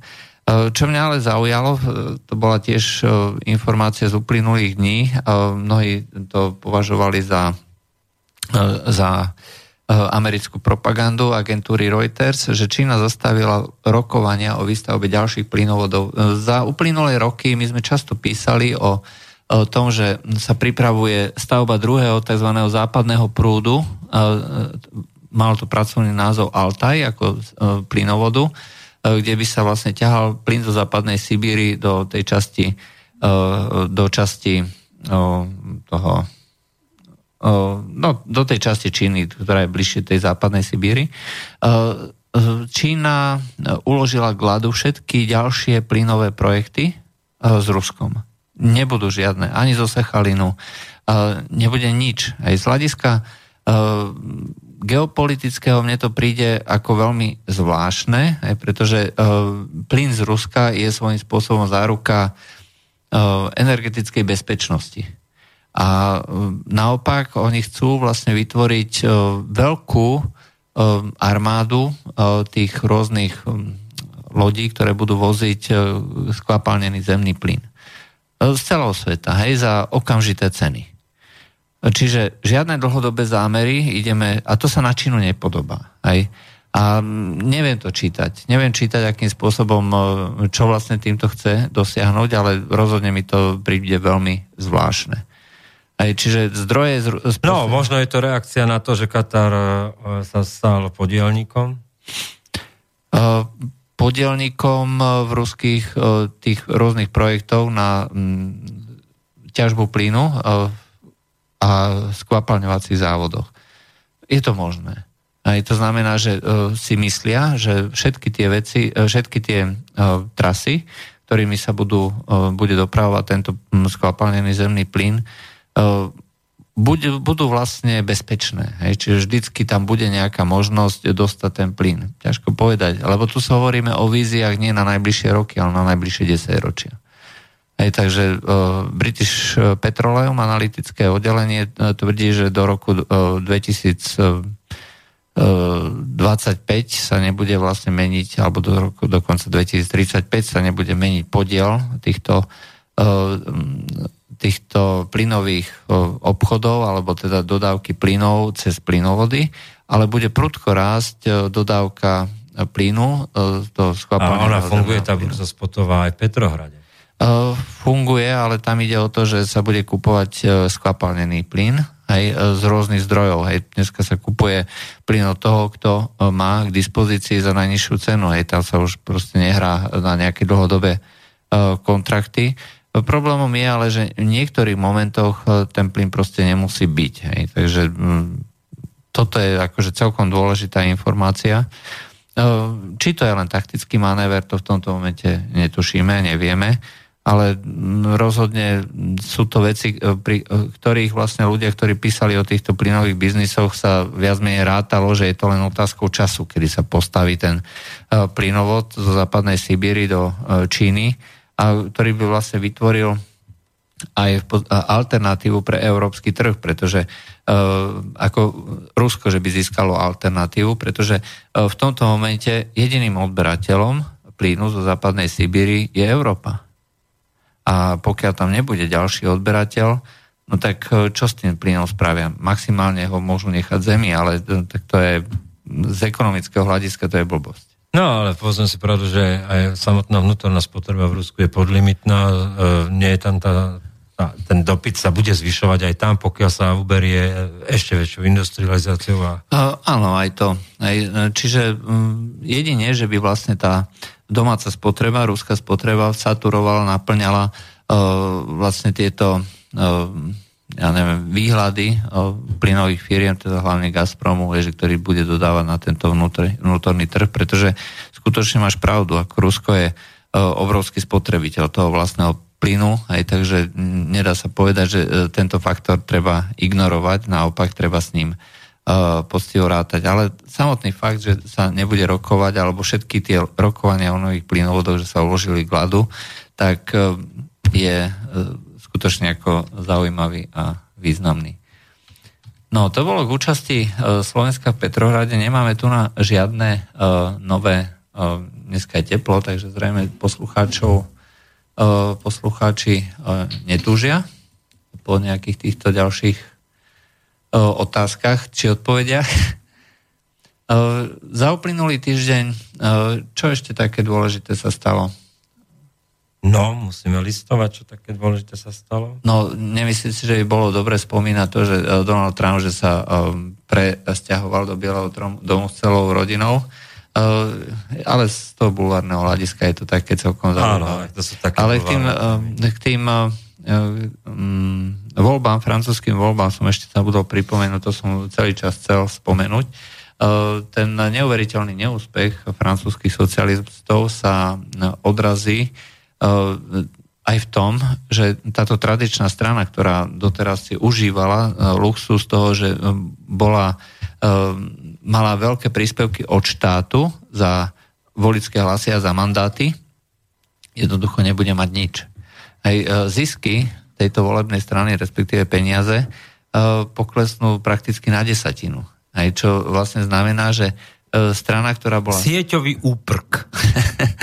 E, pripomína mi to presne tú sieť, hej?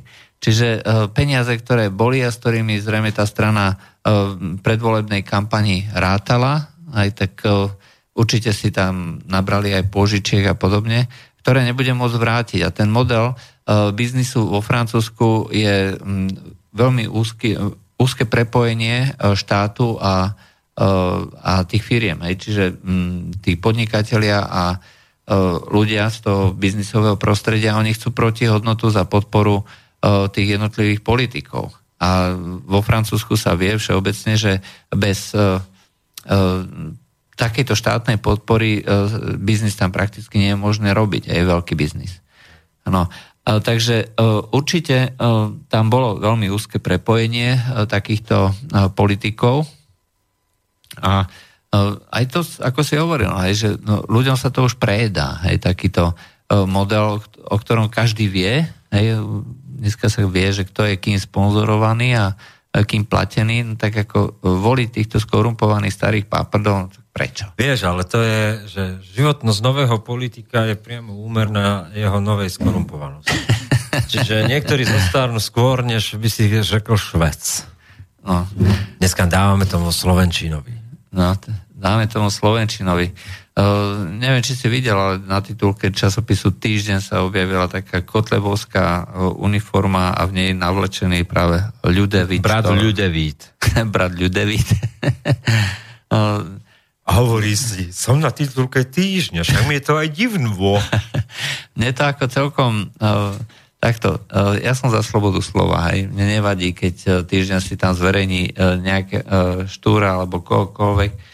Uh, vadí mi to, že je to selektívne, hej, že uh, nevidím tam žiaden uh, nevidím tam žiadnu možnosť. Že, na Ale také- akože to je, o, no nie je to online magazín, to je týždenník s názorom. Je to ich názor a nečakaj tam, že tam bude niečo iné. No, ide To je akože taká pitomosť, ako ísť do obuvníkovi, čakať od týždňa, že tam dá aj protinázor, je rovnaké Nie, nie, nie, ako protinázor. alebo, alebo z- rovnako tak dá do uniformy niekoho iného, je, je proste blbosť, to je ako ísť obuvníkovi a povedať, je, tieto topánky sa mi páčia, ale chcem tomu pol kila marmelády. Nie, iné som chcel. Teraz si predstav, že by... Um, máš totiž uh, ľudí a máš totiž ideológie alebo názory, do ktorých sa môže a smie kopať a do ktorých sa jednoducho kopať nesmie. Takže uh, navliecť, uh, ja neviem, nejakého Mohameda do nejakej takej uh, sukničky, hej, uh, skúsme, čo to spraví, no. aj rúžovej sukničky a povedať, ja, uh, ja, chcem, ja chcem byť maličký, mne sa páčia detičky. Vy nám štúra, my vám Mohameda. No treba a uvidíme, že čo to A spraví. poďme sa súdiť o to, že kde je tá hranica slobody slova. Pokiaľ je tu white trash, nejaká, nejaký sl- slovenský, e, slovenskí občania, ktorí majú emotívny vzťah štúrovi, pretože ho všetci v tomto momente poznajú, Áno. a tak e, e, proste, e, OK, no tak e, skúsime druhú stranu, že či majú taký až emotívny vzťah. A, a zverejniť akože proste niečo, čo sa naopak akože tej slnečkovej. Ale vieš, rozdiel je to, že my nemusíme toho Mohameda v úvodzovkách dávať do uniformy, ale stačí si ísť do, do 40 rokov po fotky Uh, minulého storočia. no, ako myslíš Hadžiho Husejna? Uh, ako uh, jeruzalemského muftyho? Ako si uh, tam podáva ruku s Hitlerom? Či ako? No, Trebárs? trebárs. A neskôr išlo o to, lebo jeho prvá... Nemusíme si vytvárať. Jeho najobľúbenejšia manželka Mohameda bola Aisha, že ktorú on si zobral, keď, mal 6, ro- keď mala 6 rokov a prvýkrát vlastne ju e, penetroval, keď mala 9. Hej. E, To znamená, že z hľadiska našich zákonov... Tak chcel byť. Pedagóg bol pedofil. No tak to. No vtedy sa ešte tie slova moc nerozlišovali. Pedagóg, pedofil je jedno. Hej, takže e, zrejme ju vyučoval niečo. No, tak, e, po, No. Pri tom sa to Už je po zviezlo. desiatej, prosím ťa. Áno, je už Dobre. po desiatej. Môžeš. No ale, ale v princípe k tomu štúrovi vieš, že dobre, tak akože e, ruku na srdce a my nie sme selektívni. E, V čom? Tiež, že proste e, e, hovoríme o tom, čo nás zaujíma a hovoríme náš názor. Na tom to je postavené. Uh, áno, však iste, uh, o tom to je. Len hovorím, že ja nemám problém. Vieš, ja nie som Mirka, Mirka Tódová alebo, alebo súdružka Kernová striehnúc o médiách, tváriať sa nezávislo a, a budem plundrovať všetkých z, z opačnej strany, ako to ona robí, že, že e, toto sa tvári ako médium. Ja sa netvárim ako médium. Ja mám svoj názor, som selektívny, pretože to, na to nemám čas a venujem tomu 24 hodín. A som rád, že proste dokážem to dať nejak dokopy. Mne skôr, mne skôr ide o to, že ja nemám s tým problém, no. že niekto zverejní štúra v nejakej, v nejakej hanlivej pozícii, lebo to je, o tom je sloboda slova. Niekto má taký názor, OK, nech si má taký Tak keď sa názor. cíti niekto Ale- urazený, tak nech to žaluje. Poďme do toho. Dobre, ale e, ja chcem mať... Je to hanobenie rasy? Ak niekto z druhej strany tvrdí, že toto je hanobenie rasy, podnecovanie extrémizmu a tak ďalej, tak to platí rovnako. No, proste ja chcem mať tiež tú slobodu slova, hej, nechcem byť selektívne obmedzovaný niekým, kto má iný názor. A ja proste chcem, aby e, tá sloboda slova bola a platila nielen pre tú jednu stranu, ale pre tú druhú stranu. Čiže nemám vôbec tým problém, že niekto, e, niekto urobí taký alebo onaký obrázok, koláž, aj e, to, že sa národovci tým cítia uro, e, urazení. No, To, tak- že vypadá týždenník, e, týždeň s tou titulkou ako komunistický seriál Kryž vo sídlach moci o Andrejovi Hlinkovi, ktorého tiež proste chceli navliec neviem do čoho, tesne pred revolúciou, možno pamätníci si pamätajú a, a že proste e, je to propaganda istým spôsobom, lebo vypichnúť z toho iba ten antisemitizmus e, proste je, je hlúpe, je hlúpe a nepo, nedopovedať ich z ďalších vecí a kľudne hovoriť o tom, že slovanstvo a svet budúcnosti je... Uh, uh, svet, svet. Slovanstvo i svet budúšeho je uh, štúrová vlastná projekcia uh, spackaného, spackaného pohľadu na budúcnosť a, a vlastne projekcia to, tej dezilúzie zo všetkého. No, bohužiaľ, takto to je, ale... Že je to, to živá psychóza prevedená v dielo. Ale ide o to, že to je, to je niečo, čo... Uh... No tak áno, jedni toto majú ako kult, druhý sa oprú do antisemitizmu, ktorý bol reálny. Ale, ale z čoho vyvieral a, a aký mal kontext, proste my nemôžeme pohľadom dnešnej doby súdiť, e, súdiť veci, ktoré boli pred 150 rokmi a hľadať morálny imperatív nášho vlastného egopatra, že to môžeme a že my sme tí orechoví a praví. A, a tak ako e, nemôže niekto brať e, Mohameda ako príklad na to, že môžeme súložiť s 9-ročnými devčatkami, aj pretože to robil Mohamed, tak nemôžeme vlastne ani odsudzovať Židov kvôli tomu, že e, vtedajší súčasníci boli proti židovsky. Hej? No, to sa proste nedá, treba to brať v historickom kontexte. Majme troška odstup od vlastných deň a naša hrdosť by mala spočívať v tom, že proste nebojme sa, nebojme sa hovoriť o, o uh, evanielických komunistoch. Evanielický komunist. Áno, však áno, tento väčšie súperenie Liptovského Mikuláša, Ružomberku, evanielici versus katolíci a to dejné si vyrovnávanie účtov, hej? posúvanie no. okresu z okresu do okresu. Hej? Nebo, ne, majme od toho o, proste o, o nejaký taký ten... Naša hrdosť je v tom, že, že proste vieme sa postaviť vlastným dejinám bez toho, aby sme vkladali do toho pátos, teatrálnosť a akýsi emotívny vzťah veciam, ktorým nemáme mať žiadny emotívny vzťah, lebo tých ľudí sme konkrétne nepoznali. Môžeme mať... Tá, tá skutočná kritická, kritické, ten postoj kritického myslenia je v tom, že si urobím na to názor, hej, že, že si poviem, no tak asi bola chyba obesiť Beneš e, Tisa, hej, že ten aj na žiadosti demokratickej strany ten Beneš to urobil z čírej pomstichtivosti a dneska je to nadmieru jasné, hej. A tým traumatizoval celý slovenský národ a jeho mýtické bájky o jeho vlastnej histórii na celé tisíc ročia, lebo ten syndrom Tisa tu bude väčšine. Ano. A opäť v dnešnej dobe je to aktuálne.